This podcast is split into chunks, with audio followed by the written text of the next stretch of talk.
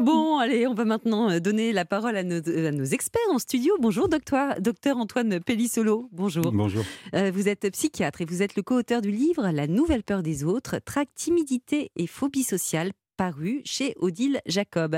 Avec nous également en studio ce matin, il y a Laetitia Declercq. Bonjour. Bonjour, bonne année. Bonne année à vous. Vous êtes cofondatrice du cabinet WISCOM. Alors, docteur Pellissolo, comment on pourrait définir la timidité ? Déjà pour commencer, puisque dans votre livre, vous comparez la timidité au stress. Donc, j'imagine que comme il y a beaucoup de types de stress, il y aurait beaucoup de types de timidité. C'est vrai, parce que c'est à peu près la peur la plus fréquente chez l'être humain, je pense. Donc, en gros, il y a toujours un doute sur ses capacités à affronter le regard de l'autre quand on est timide. Il y a tous les degrés, ça peut être un peu beaucoup passionnément. Ça peut être dans certaines situations, là typiquement ce qu'on a eu comme exemple, c'est la situation d'affirmation de soi, où il faut essayer de défendre son point de vue sans être ni agressif ni passif, donc être entre les deux. Ou alors ça peut être se révéler, par exemple, dans une rencontre, ou encore faire aussi une performance. Donc il y a tout un tas d'éventails, mais en gros c'est toujours « je doute de mes capacités » et donc je suis un peu dans l'appréhension et normalement après je m'en libère quand je suis dans l'action. Étant donné la largeur de l'éventail, est-ce qu'on a une idée précise du nombre de Français qui seraient concernés ? Parce que, moi je disais tout à l'heure, j'ai jamais été timide, mais peut-être que j'ai une certaine forme de timidité et pas une autre, quoi. Absolument. Alors, on peut considérer qu'à peu près une personne sur deux, et c'est assez amusant d'ailleurs, dans les enquêtes, on demande aux gens, est-ce que vous êtes plus timide que les autres ? Il y a une personne sur deux qui dit qu'il est plus timide que les autres. Donc c'est très large. Et quand on met des critères un petit peu de gêne, de quelque chose qui va durer un certain temps, parce qu'on peut dire j'ai été timide pendant 6 mois et puis après c'est passé, c'est quand même entre 15 et 20% de la population. Ah oui. Et vous dites que ce sont plutôt des hommes qui s'en plaignent de cette timidité. Je trouve ça étonnant. Comment on peut expliquer ça ? Alors c'est pas forcément qu'il y en a plus chez les hommes, mais c'est en tout cas en effet qu'ils ressentent plus de, on va dire, de retentissement dans leur vie quotidienne. En tout cas, c'est ce que nous on constate chez les consultants, des personnes qui viennent nous consulter. C'est vrai que c'est souvent, en tout cas proportionnellement, parce qu'il y a peut-être plus de femmes que d'hommes qui souffrent des troubles anxieux en général, mais dans les consultations, il y a autant d'hommes que de femmes, ça veut dire qu'ils viennent plus souvent demander de l'aide, probablement, parce que sur ce motif-là. Sur le plan professionnel, par exemple, c'est considéré comme un handicap encore plus fort, pour même s'il faut se méfier des simplifications de genre. Laetitia, je rappelle que vous avez cofondé le cabinet WISCOM. En 2 mots, qu'est-ce que c'est ce cabinet ? Vous prenez en charge, je crois, des chefs d'entreprise, des dirigeants d'entreprise, des timides, j'imagine, peut-être dedans ? Entre autres, bien sûr. WISCOM, c'est un cabinet en stratégie orale et on rend les dirigeants inspirants grâce à des techniques très opérationnelles, donc très rassurantes, et on les aide à être convaincants, à être inspirants dans toute leur situation de communication, sur le fond, sur la forme et sur le format. Et est-ce que ça vous arrive justement de prendre en charge de grands timides ? Est-ce qu'il y a une forte demande pour ce motif-là, quoi ? Oui, bien sûr. Alors, il y a des timides partout, donc entre autres aussi chez les dirigeants. Et bien sûr qu'on les accompagne. Ce qui est important, c'est de savoir... Voilà, on ne naît pas dirigeant, on le devient. Et un dirigeant, il a besoin de prendre la parole, il a besoin d'impacter, d'embarquer ses équipes. Et pour ça, il y a des techniques qui s'apprivoisent. Surtout quand on est timide, on a besoin de les maîtriser. Et c'est notre métier, c'est notre expertise, c'est leur donner ces techniques. Le docteur Pellissolo disait juste avant que les hommes s'en plaignent plus souvent, notamment dans le milieu professionnel. Alors vous allez confirmer, est-ce que ce sont plus les hommes ou les femmes qui ont besoin de vos services ? Alors chez WISCOM, il y a des hommes et des femmes, mais il est vrai que, comme on accompagne beaucoup de dirigeants, notamment des comités de direction, des comités exécutifs qui sont très masculins. Voilà, c'est vous qui le dites. Ça change, mais voilà, tout à fait, il y a un peu d'amélioration, mais c'est vrai qu'il y a encore des comités avec majoritairement constitués d'hommes, donc on accompagne plus d'hommes qui sont timides. Docteur Pellissolo, vous êtes donc médecin psychiatre, on l'a dit tout à l'heure, et vous publiez un livre qui parle notamment des timides. Rassurez-nous, c'est pas une maladie quand même, la timidité. Enfin, ça serait peut-être une bonne nouvelle, comme ça on pourrait leur donner un petit médoc. Voilà, alors 15% ou 20% de la population, ça ferait beaucoup de personnes malades. Il y a une frange de cette catégorie de la timidité qui peut être considérée comme maladive. On parle de timidité maladive, et nous on a un terme qui est anxiété sociale ou phobie sociale. Mais le tout venant, c'est une catégorie de comportement, un trait de personnalité, de caractère, qui est très partagé, qu'on peut considérer comme normal d'ailleurs à un certain stade, notamment dans l'apprentissage de l'enfant. On apprend aux enfants à être sages, à respecter les autorités, les maîtres à l'école, et donc le fait qu'ils soient intimidés dans des situations un peu nouvelles où il y a un enjeu, ça peut être tout à fait logique. Moi, je vois beaucoup de personnes qui sont parfois un peu pas assez timides, on va dire, un peu désinhibées ou qui sont peu respectueux. Et chez les enfants, par exemple, ça peut poser problème. Donc, il n'y a pas de médicaments ? Alors, on pourra en parler, mais si, alors pour les troubles graves, nous, il arrive qu'on prescrive des traitements plutôt antidépresseurs pour les phobies sociales sévères. Et ça fait quoi, ça désinhibe ? Non, pas du tout, ça calme l'anxiété, comme pour d'autres formes d'anxiété. Et ça, alors, c'est assez surprenant, parce qu'on peut se dire au départ, c'est de la petite chimie, mais de fait, pour les personnes qui sont un peu obsédées par ces questions en permanence, est-ce que je vais y arriver, je suis nul, et donc ça envahit la tête, et par ailleurs, qui sont vraiment paralysées par l'angoisse, ça met les choses à distance, ça calme, et ça calme aussi les idées. C'est assez étonnant, mais on se sent plus serein, et dans ce cas-là, on récupère ses propres capacités. Il faut toujours l'associer à une thérapie qui est plutôt une forme de psychothérapie. Laetitia, vos dirigeants timides, ils se plaignent de quoi concrètement dans leur vie professionnelle ? Vous les coachez pour s'affirmer davantage, c'est ça l'objectif numéro 1 ? Bien sûr, tout à fait, on les coach pour s'affirmer. En fait, surtout, on a vu qu'il y avait à peu près 85% des collaborateurs, on a fait une étude avec OpinionWay sur ça, 85% des salariés qui trouvent qu'un message écrit de leurs dirigeants a évidemment beaucoup moins d'impact qu'un message oral. Et ce que vous disiez, docteur, était très intéressant sur les enfants qui, la plupart, sont peut-être un peu trop sages ou timides.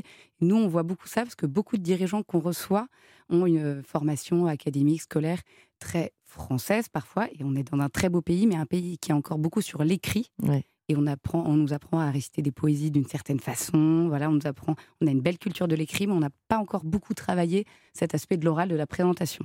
Vous n'avez pas bien répété quelque chose, parce que je crois que c'est quelque chose qu'on connaît dans notre système scolaire, en effet, où en fait, la parole spontanée est un petit peu pénalisée. C'est-à-dire, dès qu'on se trompe, on a tout de suite, alors pas forcément des sanctions graves, mais on se sent pas toujours à l'aise de pouvoir dire des choses erronées. Et ça, ça peut être très marquant pour les futurs adultes. En fait. Bon, on va tout miser sur la spontanéité, nous, ce matin. Merci à vous deux, vous restez avec nous. On continue dans un instant.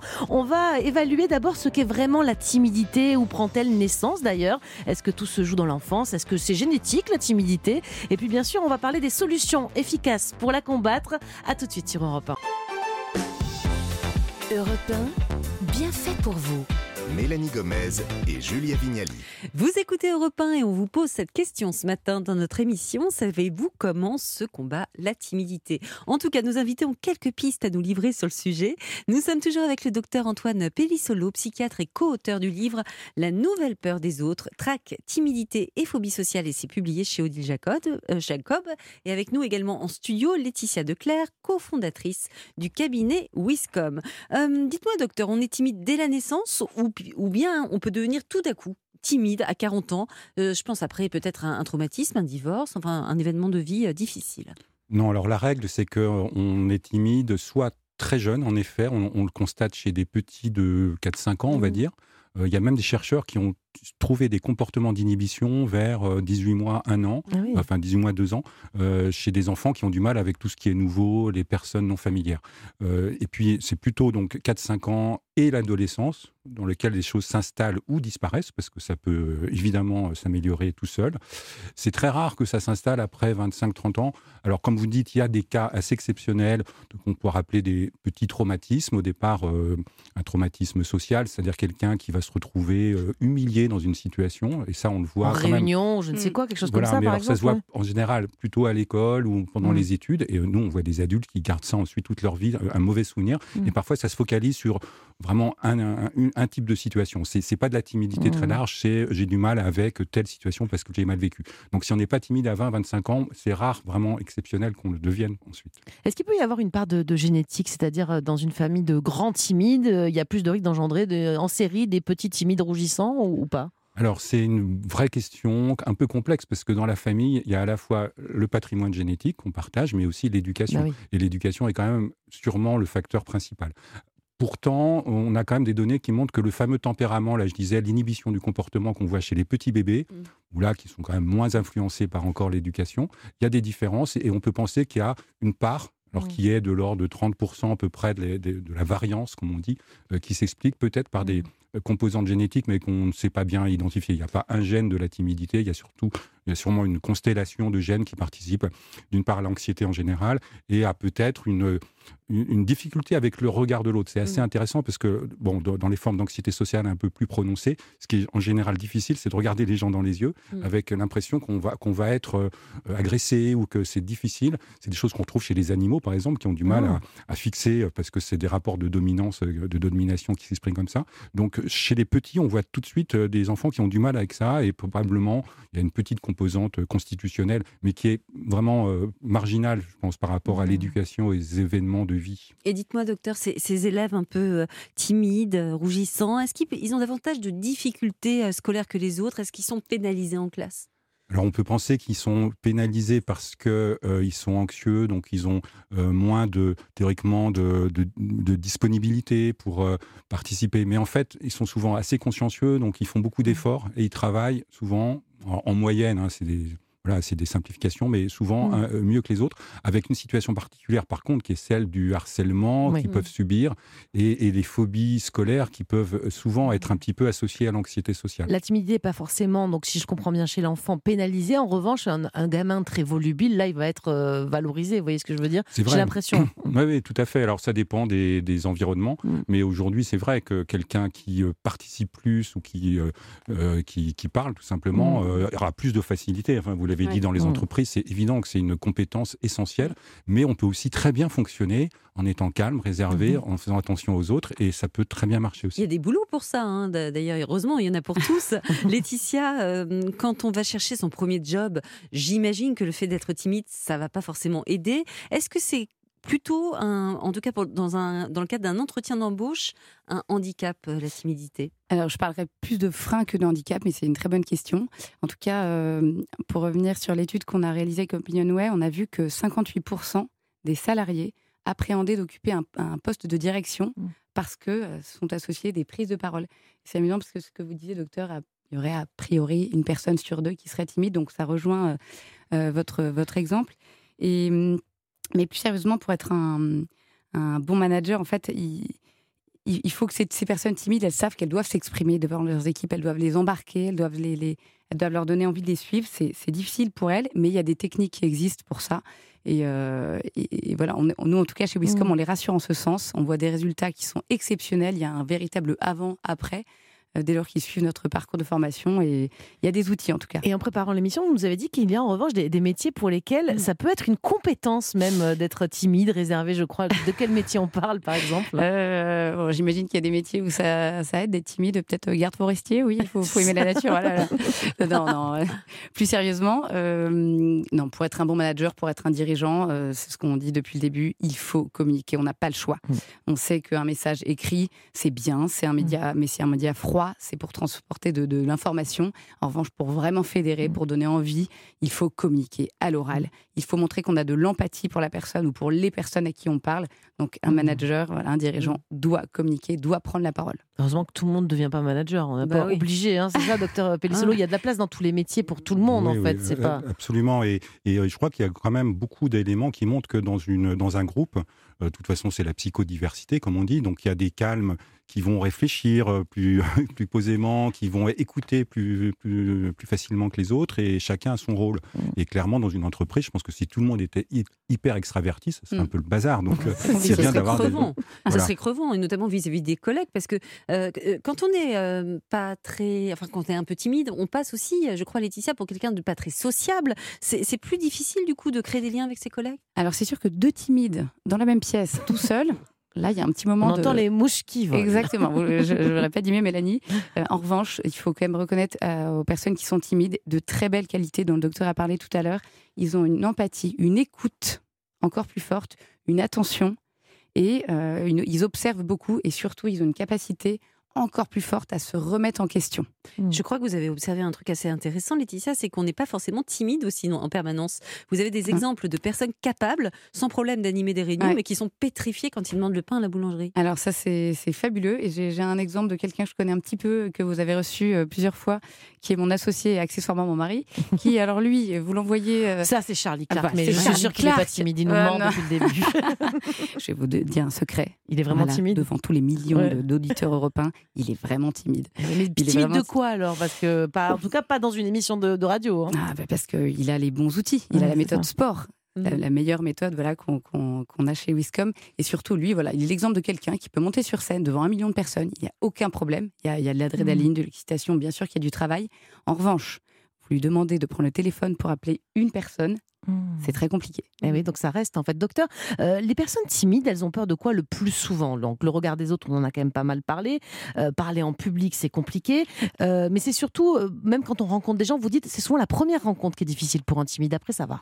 En moyenne, c'est ça, parce que tout simplement, on a des bonnes raisons d'avoir des doutes sur est-ce que je vais lui plaire et comment elle va réagir. C'est pour ça que pour les timides, on va dire simple, c'est toujours difficile au début, après ça va beaucoup mieux. Et dans le temps, d'ailleurs, ça passe avec le temps et avec l'expérience. Mais ce qui est vraiment difficile, c'est cette notion de doute sur deux choses. Est-ce que je suis capable de faire le numéro sur scène, de jouer telle chose ou d'interagir avec telle personne, et comment elle va réagir elle-même. Et notamment, dès qu'il n'y a pas de répondant tout de suite, notamment sur une scène de spectacle, par exemple, ou quand on passe un examen oral où le jury ne dit rien, c'est là que c'est forcément plus intimidant, parce qu'on peut imaginer le pire si on doute. Donc, il y a vraiment cette notion-là de double évaluation. Et puis, dernier niveau de peur, c'est ça serait catastrophique si ça se passait mal. C'est-à-dire, si je suis mauvais et qu'en plus ça se voit, j'ai des scénarios catastrophes du style tout le monde va se moquer de moi dans la rue, je vais perdre mon boulot, je vais perdre ma femme, et ça va très vite. Et quand on pense à ça, évidemment, on est moins disponible pour être dans la relation. Et il est bien d'aller voir le docteur Pellissolo. C'est ça qui fait passer de la timidité simple à quelque chose d'un petit peu plus gênant. Alors évidemment, le plus souvent, c'est dur. Je vous dis la première fois, et puis petit à petit, on met ça de côté parce qu'on gagne en assurance.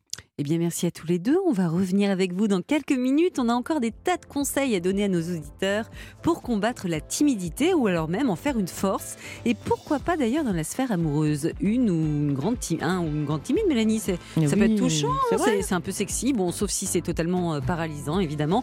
On va détailler tout ça, alors restez bien à l'écoute d'Europe 1. Europe 1, bien fait pour vous. Julia Vignali et Mélanie Gomez. Nous sommes avec vous jusqu'à midi. Bienvenue si vous nous rejoignez. Il est 11h33 et on vous dit tout sur les moyens de combattre la timidité. Enfin, en tout cas, de faire en sorte qu'elle ne soit plus un handicap social. Pour en parler, on est toujours avec le docteur et psychiatre Antoine Pellissolo et Laetitia Declercq, cofondatrice du cabinet WISCOM. Alors, docteur, une chose importante que vous dites, c'est que plus on est timide, plus on a de risques d'avoir des complications psychologiques, voire même de tomber, pourquoi pas, dans l'addiction à l'alcool. L'alcool, c'est vrai que ça désinhibe, mais en même temps, ça, on le sait tous si on a tenté l'expérience. C'est une béquille qui est plus fréquente chez les timides? Alors, chez les timides et surtout dans ce qu'on appelle, encore une fois, la phobie sociale. La timidité simple, normale, n'est pas un facteur de risque pour ça. Par contre, il y a une graduation, donc si on est très timide, le risque, en effet, c'est de chercher des solutions un peu artificielles comme ça. Alors, je pense que tout le monde l'a fait, d'essayer de se désinhiber. Mais quand c'est tous les jours, parce que chaque rencontre est difficile, aller en cours pour les jeunes, il y a des étudiants qui très vite prennent cette habitude-là. Évidemment, il y a un risque de dépendance et on voit beaucoup de personnes qui ont un problème d'alcool qui finalement ont commencé à boire à cause de cela.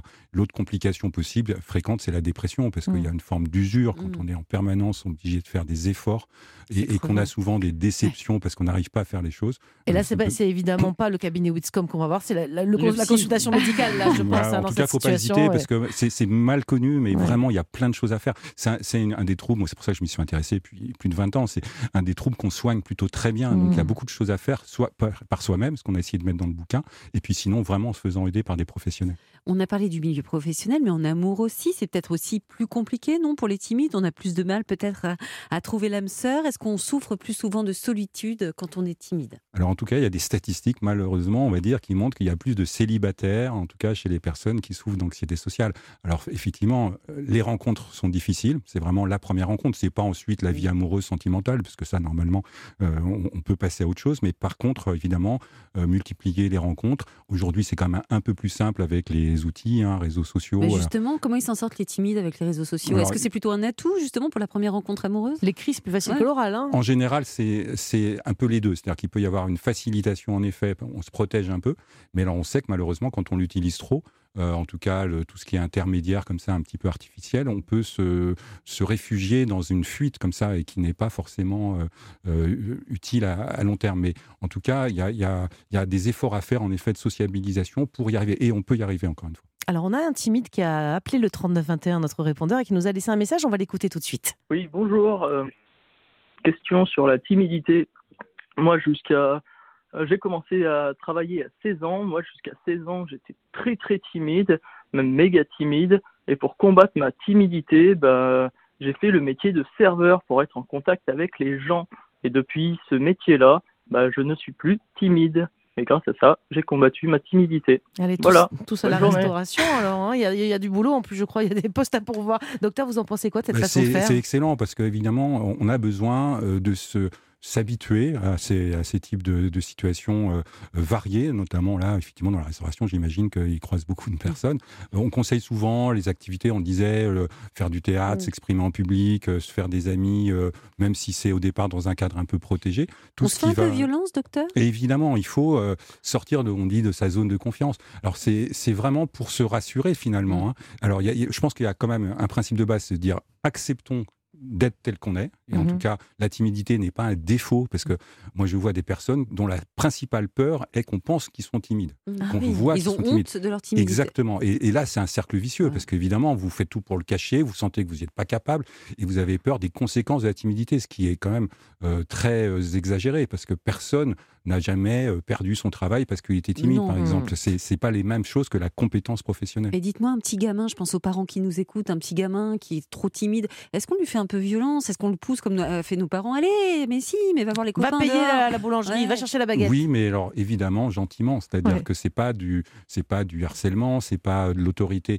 En fait, malheureusement, chez les adultes qui sont devenus un peu anxieux comme ça, il y a deux types de facteurs éducatifs. Soit les parents étaient trop durs, les pousser, voire même les dévaloriser, très, très critiques, hein, ça on le voit, notamment ça vient souvent du père malheureusement, soit alors ils les ont trop protégés, c'est-à-dire on ne sort pas, attention les autres, c'est dangereux, donc il faut être entre les deux évidemment et dans la bienveillance. Allez, une astuce avec vous Laetitia, on revient au milieu professionnel pour surmonter sa timidité, vous dites que la fausse bonne idée c'est de se concentrer sur la perception que les autres ont de nous, au contraire il faut faire l'inverse, c'est contre-productif, il faut se concentrer sur ce qu'on peut maîtriser, c'est ça l'astuce? Exactement, nous ce qu'on voit en fait dans notre parcours de formation, c'est que les experts qui s'occupent chez nous de la gestion du trac et des émotions voient que beaucoup de dirigeants leur disent moi mon problème c'est que je vais avoir une prise de parole devant 500 personnes, 2000 personnes. Et alors l'expert lui dit mais qu'est-ce que vous avez envie de c'est quoi votre objectif? Mon objectif c'est qu'ils m'aiment bien, qu'ils me trouvent sympa. Et ça c'est une erreur. On ne peut pas maîtriser le fait que les gens vous aiment ou ils ne vous aiment pas. Il faut avoir justement un objectif que vous maîtrisez. Par exemple, je voudrais être plus calme quand je vais prendre la parole. Je voudrais ne plus avoir de plaques rouges, de plus bégayer, de plus me ronger les ongles. Arriver à dire tous les messages que j'ai à passer. Exactement. Et c'est là où d'où l'intérêt de suivre des techniques, les techniques des experts. Donc ça rejoint certains exercices de respiration, de sophrologie que vous connaissez bien, je pense, docteur. On a une question pour vous, Laetitia d'Anne-Sophie sur Instagram. Oui. Elle dit « Je suis une grande timide depuis l'enfance. Actuellement, je suis en recherche d'emploi. Je dois passer des entretiens en fin de semaine. Quels seraient vos conseils ?» Alors, déjà, merci Anne-Sophie et bravo, parce qu'en tant que timide, si elle nous écrit, c'est déjà bien. Y a quelque chose qui aide beaucoup quand même, c'est la visualisation positive. Anne-Sophie, imaginez-vous en train de réussir cet entretien. Au lieu de penser au pire, comme vous disiez, docteur, ce qui ne va pas se passer, est-ce que je vais avoir l'air un peu convaincante? Et puis répéter. Une image mentale positive. Répéter, mais répéter devant un miroir. Mettez-vous dans la situation. Ah, bien sûr. Et il faut parler dans la situation. Devant un miroir, c'est pas juste se regarder. À chaque fois que vous avez une communication à préparer, essayez de rassembler toutes les conditions qui sont les plus proches du réel. Filmez-vous, voilà. Est-ce qu'au niveau du look, sur notre façon, je sais pas, de nous habiller, ça peut changer quelque chose pour se donner du courage? Est-ce que, je sais pas, vous avez des astuces justement pour dans le look, dans la façon d'apparaître, d'apparaître moins introverti? Alors c'est sûr qu'il faut se sentir à l'aise. Si quelqu'un de timide mais des habits dans lesquels il se sent pas très à l'aise ou trop comme ci, trop comme ça, forcément il va y penser. Alors il faut qu'il s'enlève ça. La petite anecdote ce matin, c'est amusant. Mon fils aîné, je ne sais pas pourquoi, m'a regardé. Il savait que je venais chez vous. Il m'a dit c'est drôle maman, pourquoi tu mets toujours ta veste bleue quand tu as une interview? Parce qu'elle vous donne du courage cette veste bleue. Je lui ai dit que c'était pour coller. Et puis c'est la couleur de Europe 1. Évidemment, je suis très corporate, très Europe 1. Mais c'est vrai, c'est que j'aime cette veste, donc peut-être qu'inconsciemment elle me donne un peu. Donc mettez la veste qui vous donne confiance, doudou, c'est ça, hein. Celle qui nous rassure. Exactement. Il y en a qui ont dans leur un petit porte-clés, une photo de leur famille. Docteur, c'est votre chemise d'émission ou pas du coup? Oui, j'ai toujours la même. Ça fait 10 ans. Dites-moi docteur, j'aimerais qu'on termine avec une note positive et dire que la timidité n'empêche pas de faire une grande carrière. Vous aimez prendre l'exemple, je crois, de François Mitterrand. Racontez-nous. Alors ça peut paraître surprenant, mais en effet, François Mitterrand a révélé à un moment donné que depuis toujours, il avait cette timidité, cette réserve, cette difficulté. Alors, ce qui prouve bien qu'on peut tout à fait avoir une vie publique en tout cas, et a priori réussie, en prenant sur soi et avec toujours, c'est assez amusant, ce qu'il disait, c'est que même en étant maintenant très habitué à la fin de sa vie, il disait, je ressens toujours un petit frisson, et ce qui est plutôt le signe de, il y a du stress, c'est une motivation, on fait attention à l'autre. Je pense que vraiment la principale vertu de la timidité, c'est de conduire à faire attention à ce que pense l'autre. Donc le meilleur conseil qu'on peut donner, c'est continuer à vous intéresser à qui vous parlez. Pensez moins à vous. Quand vous êtes dans une situation comme ça d'échange, pensez à l'autre, regardez-le, essayez de deviner ce qui va l'intéresser et pas ce qui va penser sur vous par contre. C'est un bon conseil pour terminer. Merci beaucoup à tous les deux d'avoir accepté notre invitation ce matin et d'avoir répondu à nos questions. Je rappelle le titre de votre livre sur ce thème, Dr Pellissolo, La nouvelle peur des autres, trac, timidité et phobie sociale, et c'est publié chez Odile Jacob. Merci encore à vous deux. On va changer de sujet à présent, Mélanie, on passe à quoi ? Alors on va passer à notre séquence avec nos bienfaiteurs. On va découvrir dans quelques minutes les vertus de l'huile de Nigel, une huile ancestrale qui a le vent en poupe contre de nombreux problèmes de peau. Et puis on va vous donner aussi des astuces bonnes manières pour quitter, partir d'un dîner car vous êtes crevé et que vous vous ennuyez peut-être, mais surtout comment le faire sans froisser personne. A tout de suite sur Europe 1.